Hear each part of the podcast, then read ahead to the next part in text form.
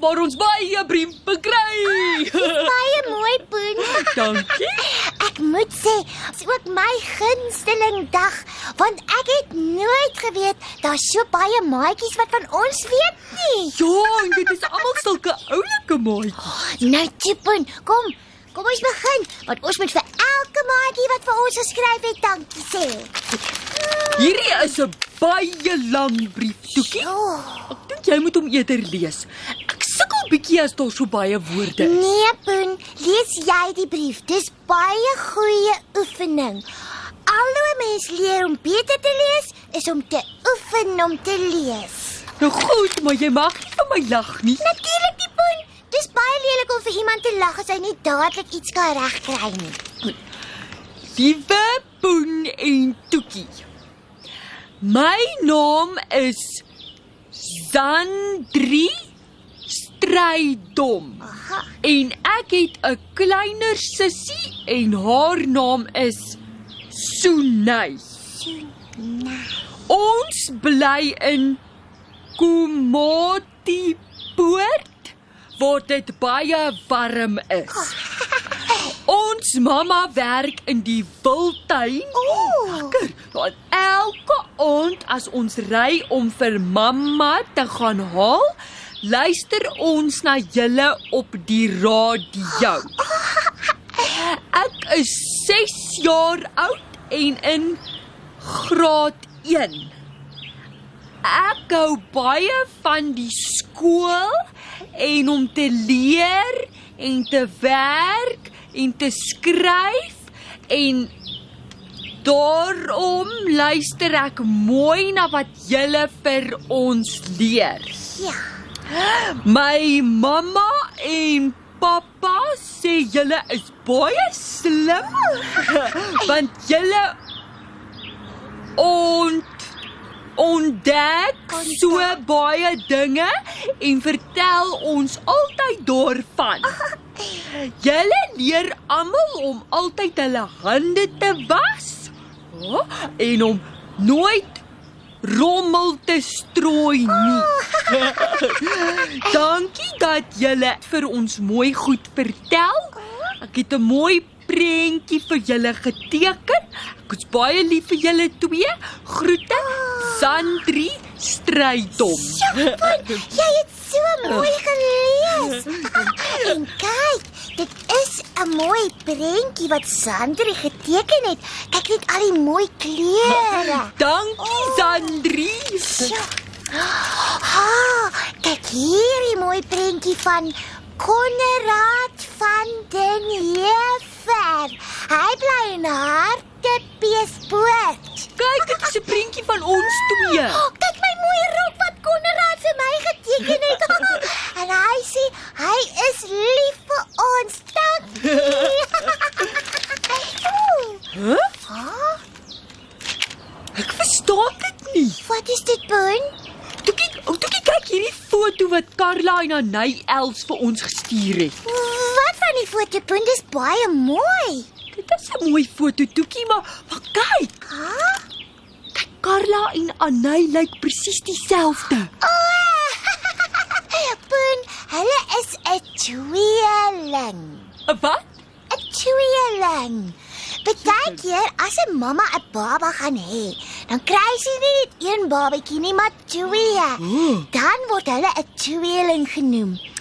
Partykeer kan 'n mamma selfs 3 of 4 of 5 of 6 babatjies gelyk hê. Regtig? Ja.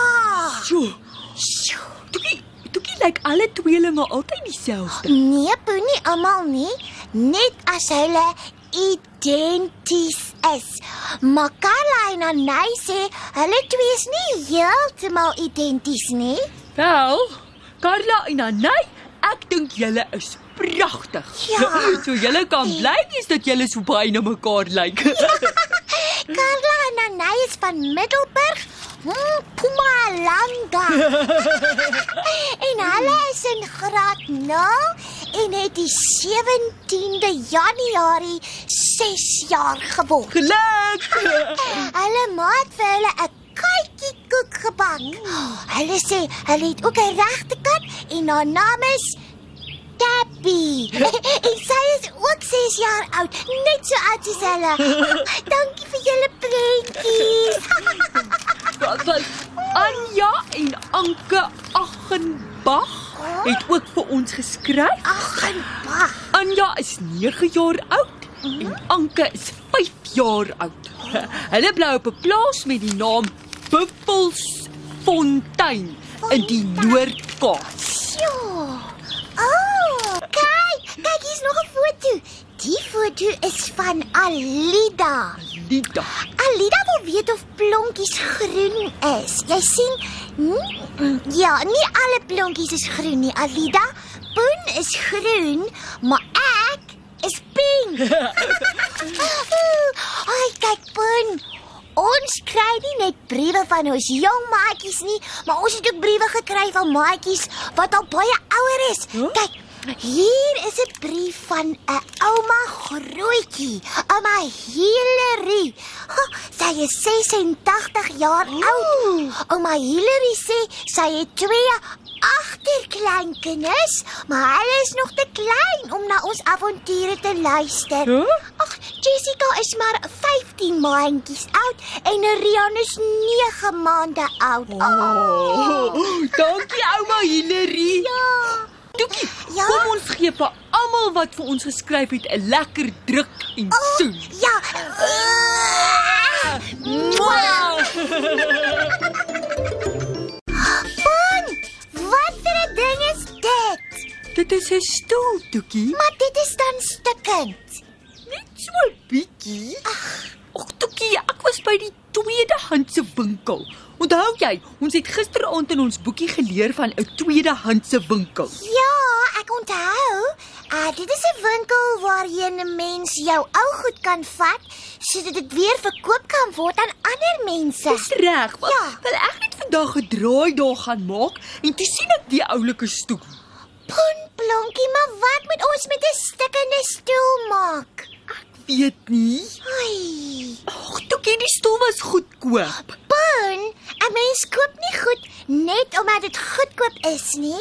Mens koop goed sodat jy dit kan gebruik. Maar ons kan hierdie stoel gebruik, Toekie. Huh? Kyk, kyk net hoe lekker sit ek op die stoel. Ah, Ha! O, God. O, hoe gaan dit skeer dit? mm. Oeps. Nou, nou is die gat nog groter. ai, ai, ai, ai, ai. Pon, wat nou? Maar miskien kan ons dit laat regmaak. Ah, Die ou by die winkel het iets gepraat van mense wat ou meubels restaurant. wat? Daar is mense wat ou meubels restaurant. 'n Restaurant is 'n plek waar 'n mens gaan eet, Pon. Is jy seker dit is die regte woord? Ehm um, Nee, nee, maar dit het amper so geklink. Ah, Wag, laat ek in ons boek kyk. Mm, ah, So ja, hier is ons. Dit dit is nie 'n restaurant nie. Is dit nie dalk restaurant nie? Nee, Ah, restitueer? nee. Uh, restaureer? Ja, dat dit is die woord. Restaureer. Okay, ja.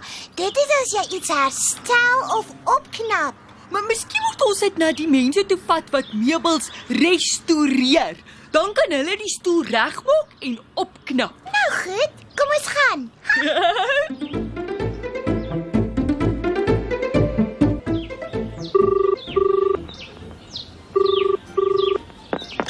Hallo? Hallo, praat ek? Dit is Spoon wat praat. O, oh, Poen, dit is om Koos. Ek is klaar met julle stoel. Julle kan hom kom haal. Regtig oom? Ja, dit lyk nou weer soos 'n splinter nuwe stoel. Dankie oom, ons is nou daar. Totsiens. Totsiens. Toekie! Toekie, ons stoel is klaar. Oh, Sjoe, maar ons stoel lyk mooi. ja, kan nie glo dit is dieselfde stoel nie. Dit lyk pragtig, oom. Baie dankie. Dit was 'n plesier. Poen, ek is jammer ek het so met jou geraas toe jy die stoel gekoop het. dit was 'n baie slim plan. Haai, dankie Toekie.